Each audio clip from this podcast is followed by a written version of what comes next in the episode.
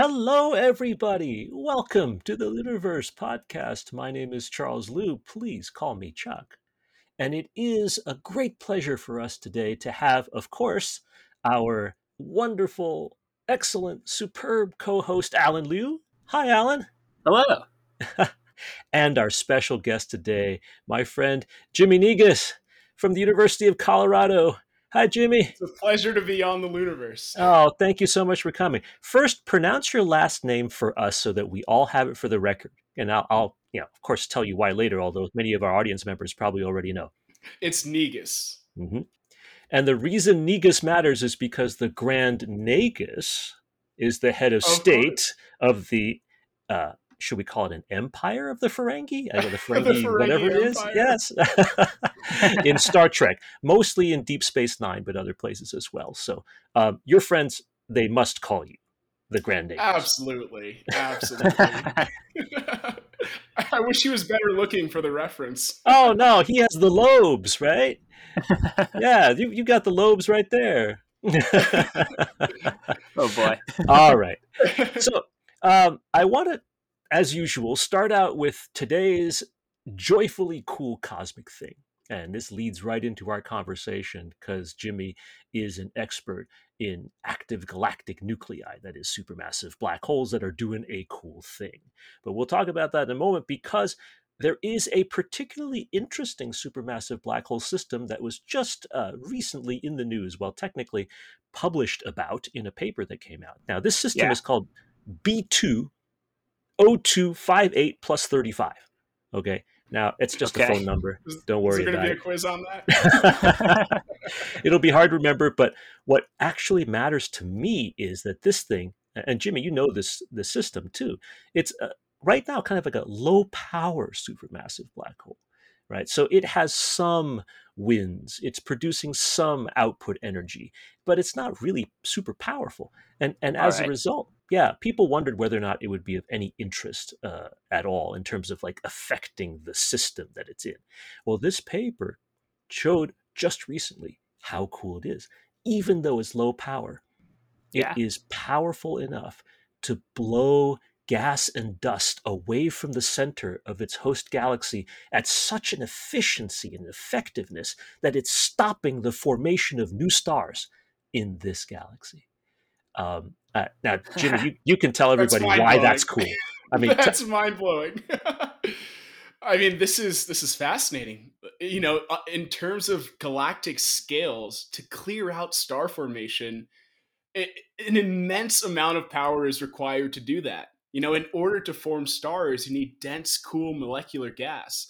So the thought of having a central engine that can clear this on a galactic scale is just mind-boggling and right. it's in fact uh, it's still a, a, riddle for astronomers is do all agn shut down star formation could right. they stimulate star formation in some instances mm-hmm. so mm-hmm. this is very exciting to uh, to review for sure yeah yeah you and i know that you know one of my research areas and yours too is mm-hmm. the quenching of star formation you know what are the processes Absolutely. that do that and if it, there is a supermassive black hole system that shuts it off even when it's not super powerful that has substantial implications for the entire process of star formation in the history of the universe.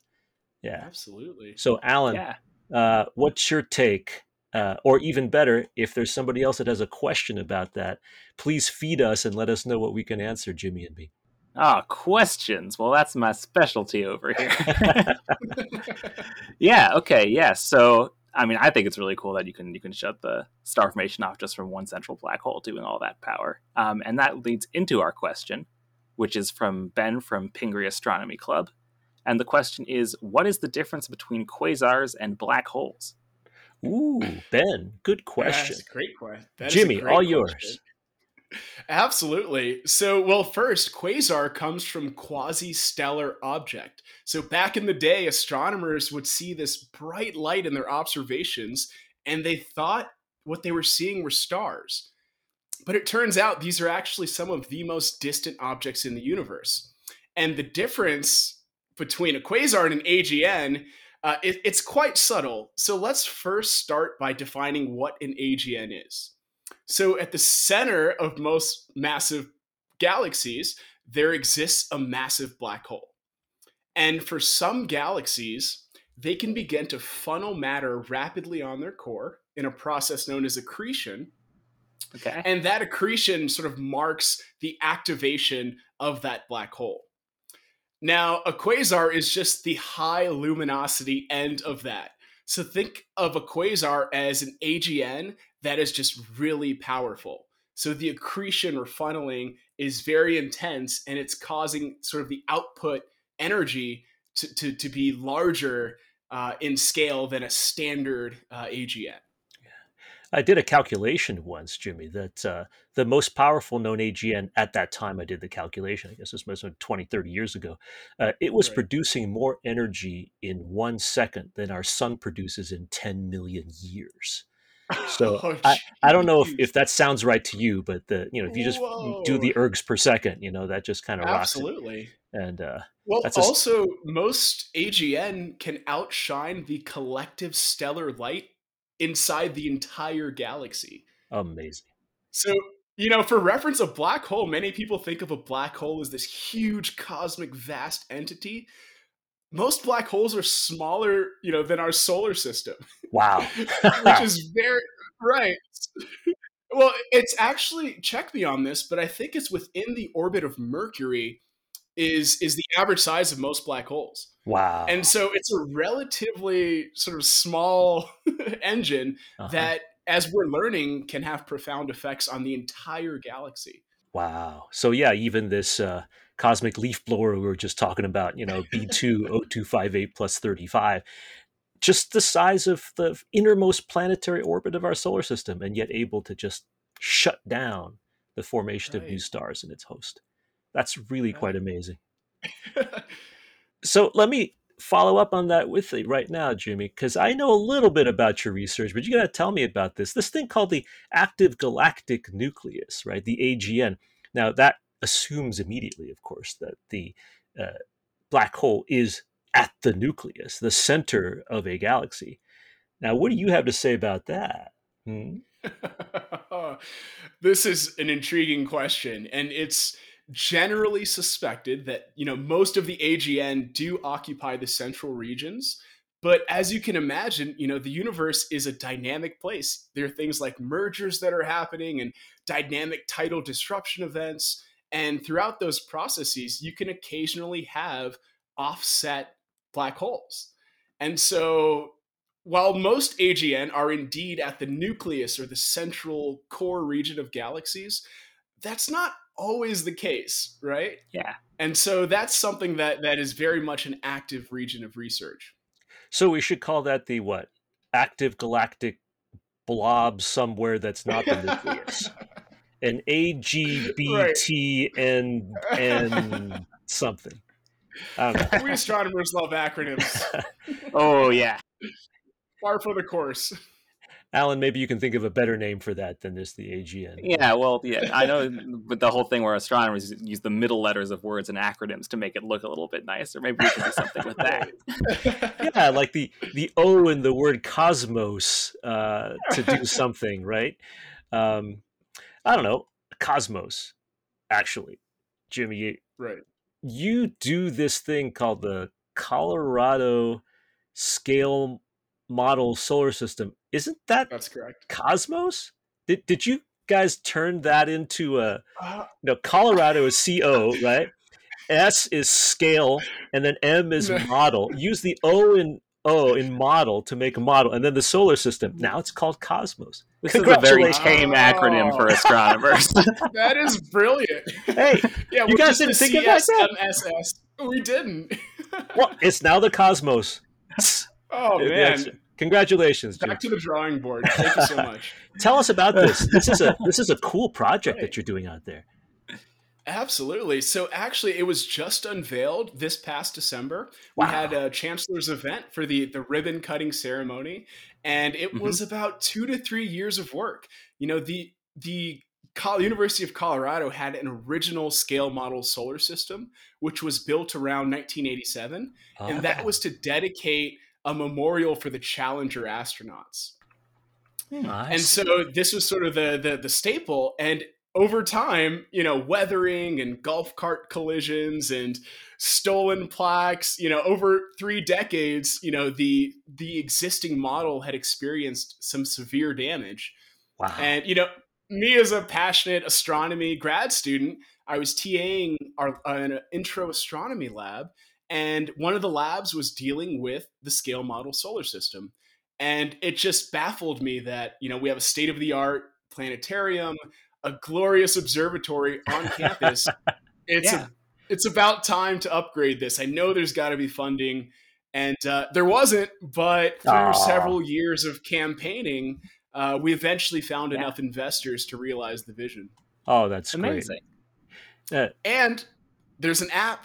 It's the modern era, so you can now download a, a mobile application and you can hear a sonic representation of the planets. Fantastic. Wow. We we will definitely get that into the show materials later for people to come in.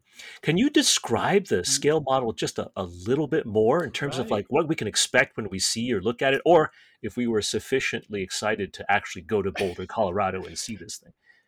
Absolutely. I encourage everyone to come out. The first key is it is a 1 to 10 billion scale model.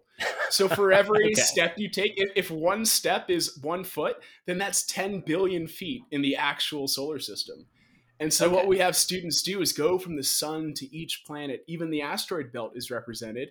And what they find is when they convert the distances that they've taken along their steps and and multiply it by 10 billion, these are the actual distances of the planets.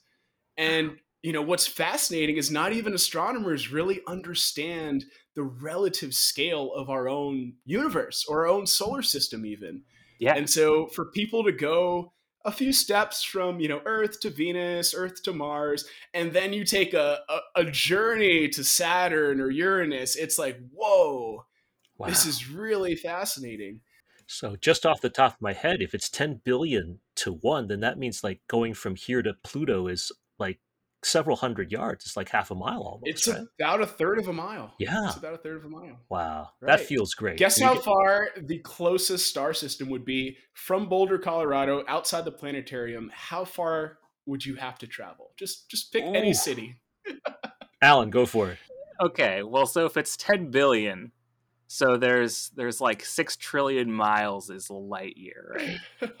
So Oh, you're too mathematical on this one. Man. I am a little too mathematical. Sorry about that. that- uh, I'm just going a little bit, mathematician, uh, what can you say? Is it like is it like all the way to like a couple states away at this point?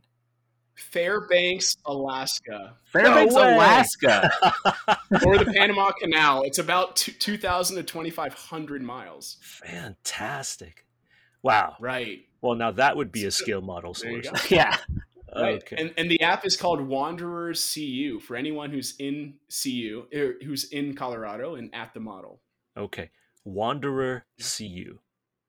Right. Great. And it's in the in the Apple App Store. And, and of course, because planet means wanderer, right? From uh, the ancient go. Greek or something like that. Mm, Very, very Making cool. them connections. Nice bridge. nice bridge.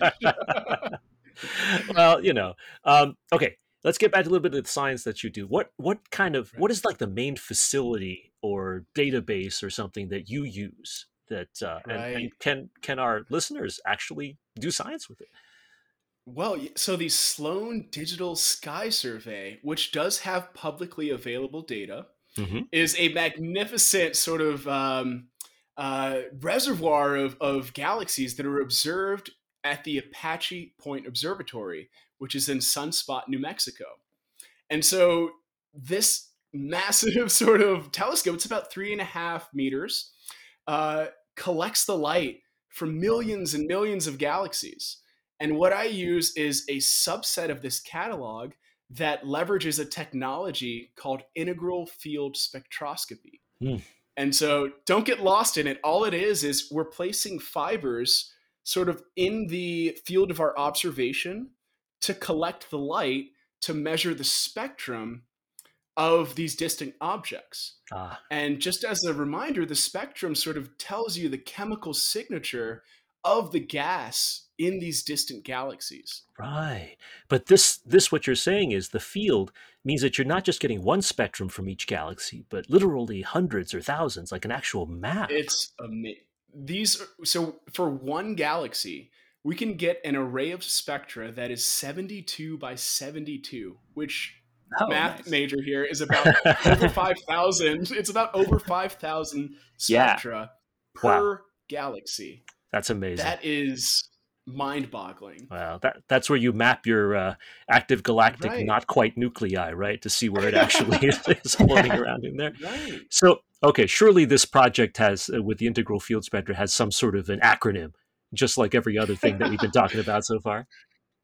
It's manga and not the yes! anime. oh, yes, comic books, comic books. Yes, well, my favorite. Technically distinct from comic books, but oh no, wait, wait, seriously? Allen, you're telling me that manga and comic books are not the same thing? They're they're they're they're almost the same thing, but there's some people with some opinions about it. I don't want to hmm. disrespect them. all right, all right. Well, and of course the acronym mapping nearby galaxies at Apache Point Observatory. You know, it's, sure, it's a, that's it's manga. A full, yeah. It sounds like Mungapo or something, right? right, right. manga. Some liberties were taken. Why not? Sounds like a great name to me. Ma- manga, you know, I right. you know how much I love all of that stuff, right? Whether Absolutely. it's comics, right movies, cartoons, alley. anime, uh, sci-fi, but you also, I know, are a tremendous sci-fi fan and uh, oh, critic yes. and, and all kinds of stuff. So you got to tell us what what has recently caught your attention, like a recent book, movie, or, or maybe even a classic that you right. haven't seen in a long time. Tell us something. It fun. has to be the the popular ex, The Expanse, uh, which oh. is on Amazon Prime. so I'm very much a Star Trek Deep Space Nine loyalist. It's it's the only Star Trek I, I ascribe to. Mm-hmm. Um, but you know that Star Trek, it's it's you presume you're just in a distant sort of universe where we've we've safely left Earth, and you know we, we conduct our business in outer space. The Expanse, though, is very what I feel like a very realistic progression though, which is mm-hmm. you know having divided zones. So in the expanse, you know, there's the Earthers, the Belters who occupy sort of the asteroid belt region, Whoa. and then right, and then those on Mars. And there's this stratified sort of grasp for power and resources and and fighting for labor and and I feel like you know while that is not as you know idyllic, it is yeah. very much probably right. a realistic progression of how our venture yeah. into you know space is is actually going to manifest. Star Trek does indeed assume that you know after a couple of hundred years we humans work out our differences and and you know San Francisco is a utopia, right?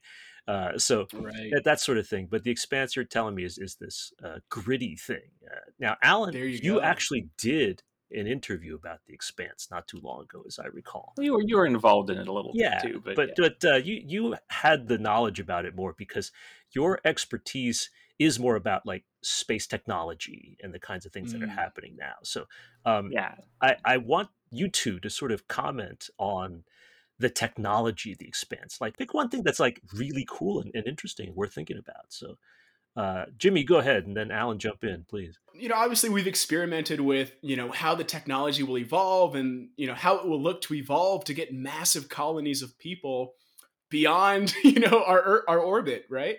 Um, but still, what I find the most fascinating has to be the the psychological and territoriality component, right? Um, and I, I feel as we progress, even to Mars or to the moon, you know, we're going to inevitably have multiple quests for power and political resources. factions. Huh? There you go. Autocracy and versus democracy, this, that sort of thing. There you go. And the sooner we can begin to expose ourselves to the potential for that, the sooner we can prepare for that.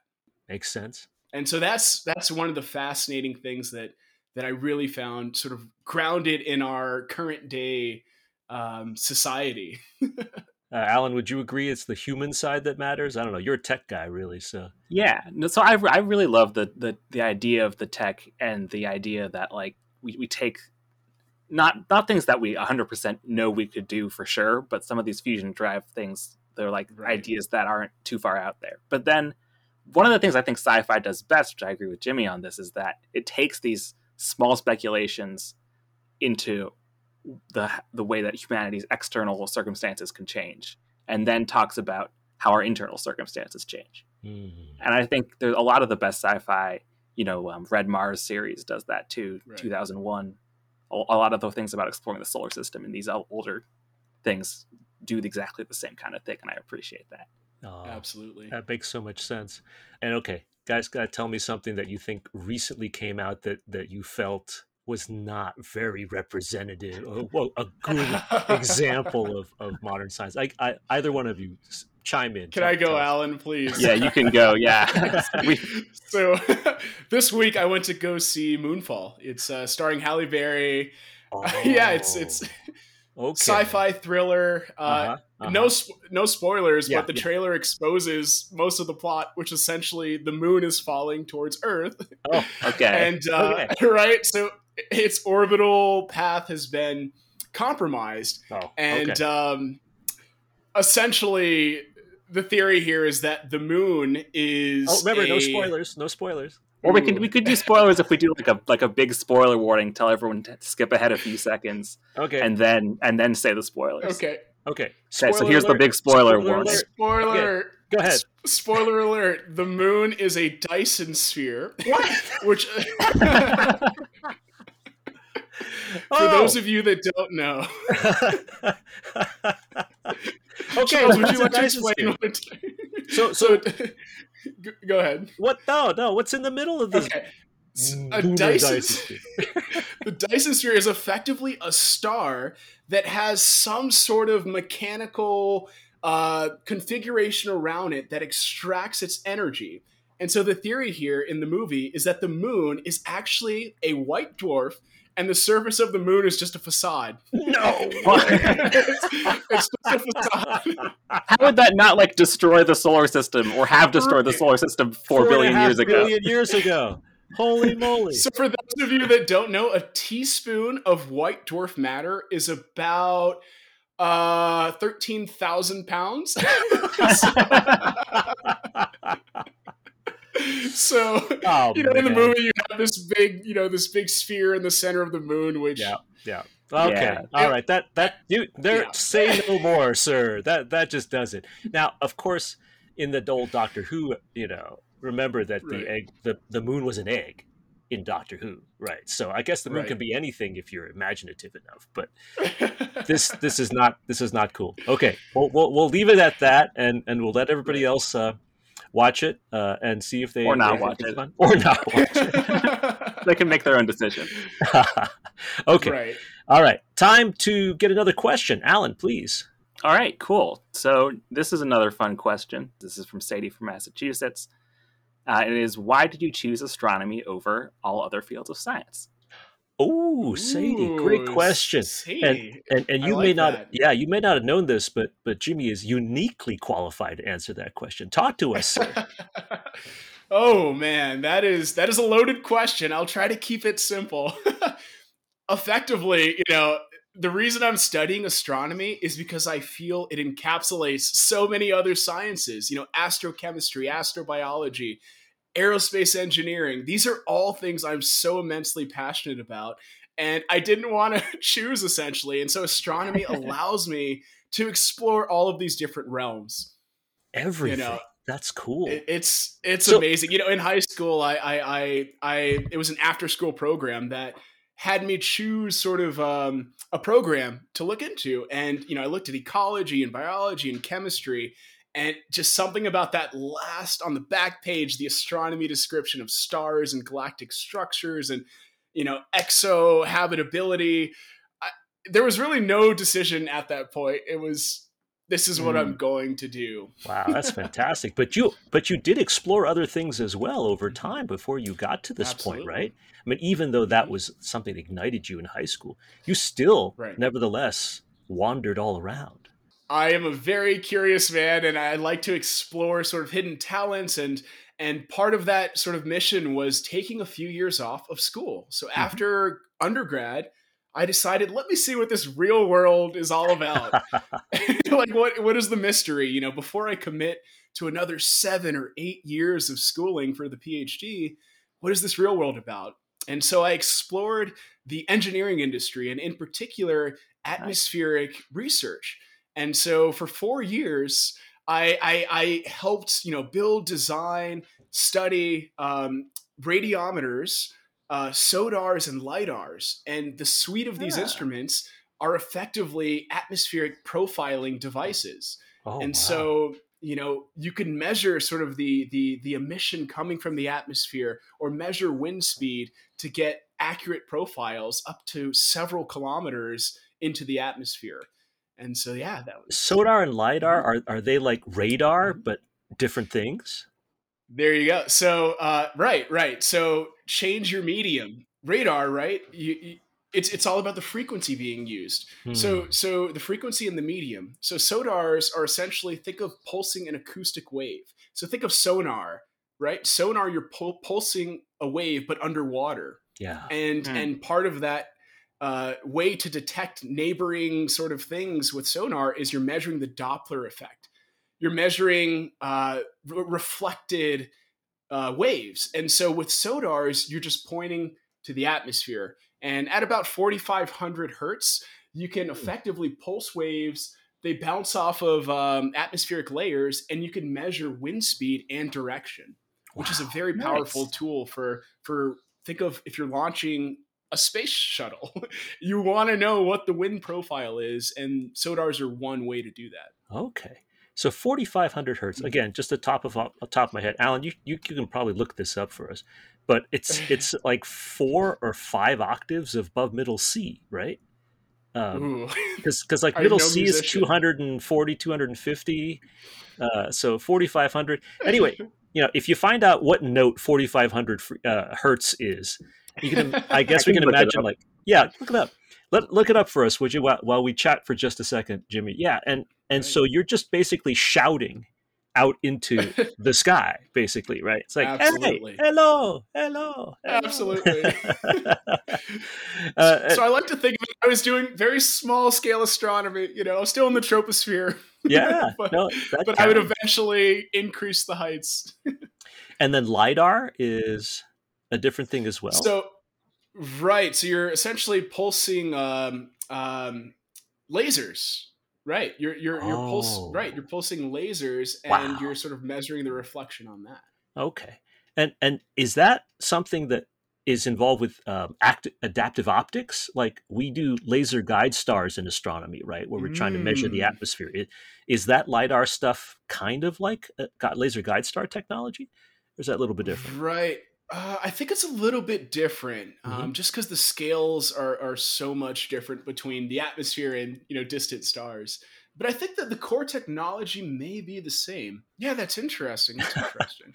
well, it just speaks to the uh, what you were talking about earlier, how astronomy, like you get a chance to do a little bit of everything, because after all, right. you know, the universe literally contains everything. So if you're studying the universe as a science, you're studying anything or everything about the universe that could be connected to one another, which I think is super cool. Absolutely. Absolutely. I think that's it's fascinating. Uh, well, got the answer, Allen? Yeah, it's uh it's a the closest music note is a C sharp eight.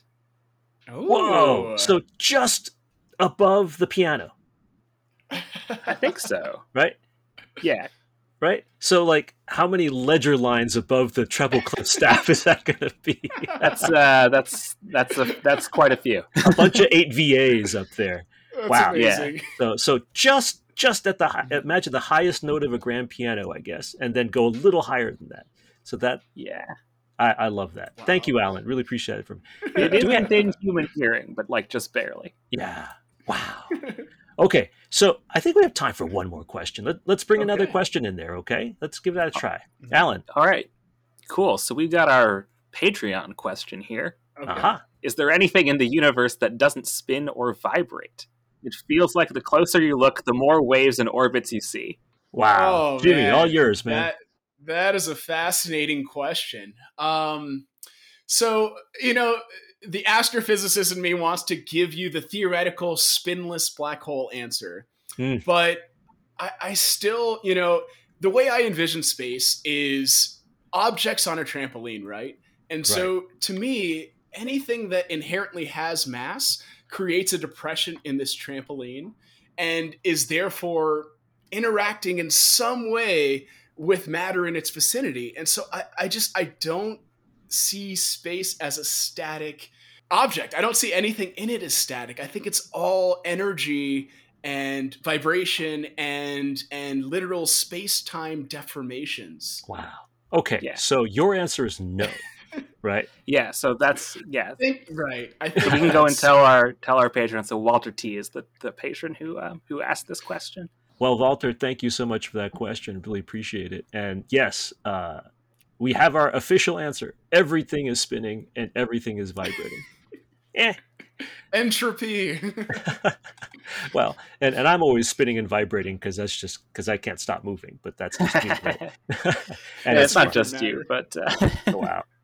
Well, look, everybody, thank you all so much for being with us, and thank you to you all in the audience. Please, uh, if you like what you hear, support us on Patreon. And I want to thank Jimmy, I want to thank Allen, and I want to thank Thanks. you for being with us in the universe. Thank you for being a part in the universe. Thank you for being a part of the universe.